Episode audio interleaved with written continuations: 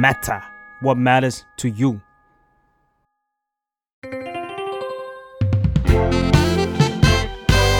What's up Nothing much ได้ศัพท์จากข่าว เคยรู้สึกหมั่นไส้ใครบางคนไหมคะ แล้วเมื่อเขาพลาดเนี่ย เราอยากจะสมน้ำหน้าเขามากเลย เราอยากจะขำในใจ ไม่เราก็ขำในใจอยู่แล้วนะมี reaction ที่อะสมน้ำหน้าเขา มีความอารมณ์เจาะ ซึ่งต้องบอกก่อนว่า EP นี้เนี่ยไม่ได้ตั้งใจจะมาด่าใครเป็นพิเศษนะคะ แค่อยากจะมาสอนเฉยๆ เพราะว่าเชื่อว่าคำนี้เนี่ยคำว่าสมน้ำหน้าน่าจะเป็นคำที่หลายคนน่าจะรอใช้อยู่เนาะวันนี้ไมค์ก็เลยอยากจะมาสอนคำศัพท์ภาษาอังกฤษที่เกี่ยวข้องกับคำว่าสมน้ำหน้าค่ะคำแรกคำว่า deserve it ซึ่งมันแปลว่า สมควรหรือว่าสมควรได้รับเนาะซึ่งคำนี้เนี่ยมันเป็นได้ทั้งอ่า negative หรือ positive ก็ได้นะ ซึ่งถ้าสมมติใครได้รับสิ่งดีๆเนาะเราก็สามารถชมเขาได้ว่า oh my god you deserve it อันนั้นคือเป็น แบบ positive นะคะ แต่ว่าถ้ามีใครบางคนที่เป็นคนแบบนิสัยไม่ดี หน้าหมันไส้นะคะ แล้วก็แล้วก็รอวันที่เขากำลังพลาดอยู่เนี่ยแล้วถ้าเขาพลาดขึ้นมาจริงๆ แล้วก็สามารถพูดได้ว่า oh my god yes he deserved that he deserved that ตัวอย่างที่ negative อีกอันหนึ่ง they were all sentenced to prison for killing the poor man well they deserved it มันแปลว่า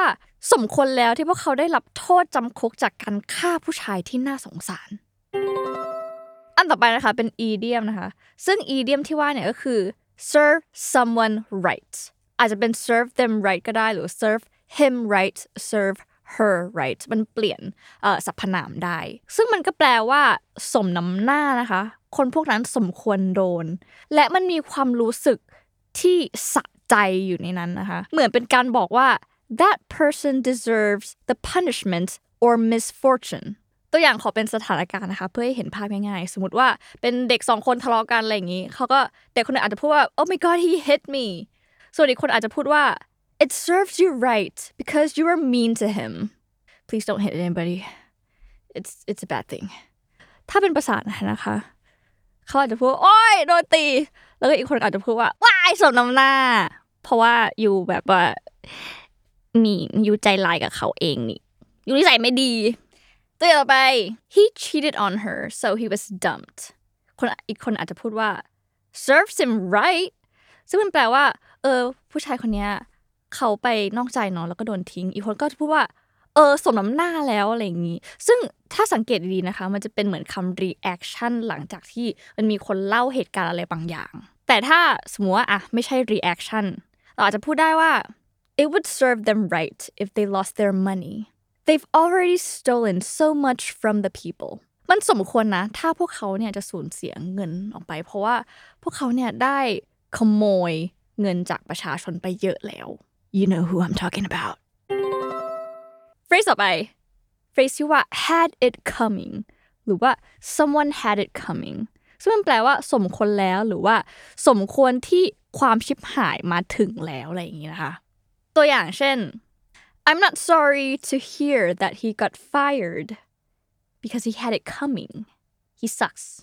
ซึ่งมันแปลว่าเราไม่รู้สึกแย่หรอกนะที่เขาโดนไล่ออก เพราะว่าเขาสมควรโดนแล้ว อันต่อไป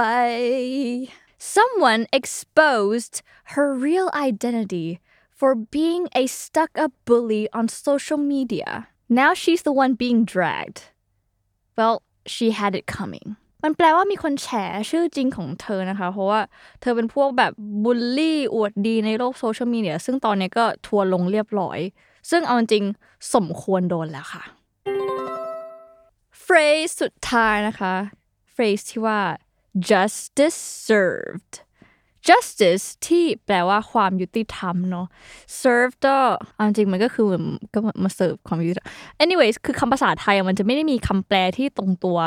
ขนาดนั้น เพราะว่าถ้าแปลใน Google Translate เขาก็จะบอกว่าเสิร์ฟความยุติธรรม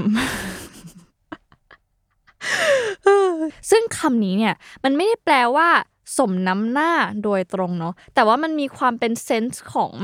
การที่คนคนนี้ถูกพิพากษากรรมตามสนอง ความยุติธรรมเนี่ยมันมาเยือนแล้วนะคะคำนี้จะเจอบ่อยๆเวลาที่อ่ามันมีสมมติว่ามีข่าวมีข่าวที่เอ่อเกี่ยวกับ คนร้ายไปฆ่าคนมา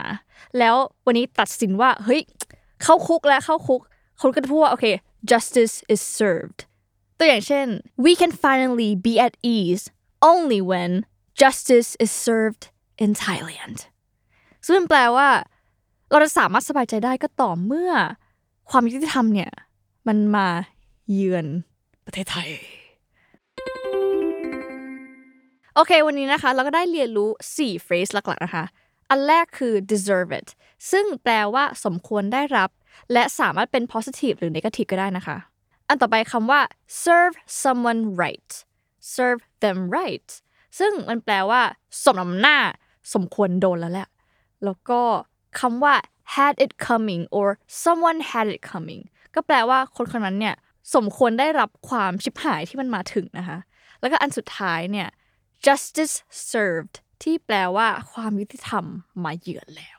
โอเคค่ะ สุดท้ายนี้นะคะ ถ้าใครอยากเรียนรู้คำศัพท์ไหนเพิ่มเติมก็สามารถพิมพ์คอมเมนต์มาได้เลยนะคะ แล้วก็ติดตามรายการวัดศัพท์ได้ทุกวันอังคารในทุกช่องทางของ The Matter Podcast นะคะ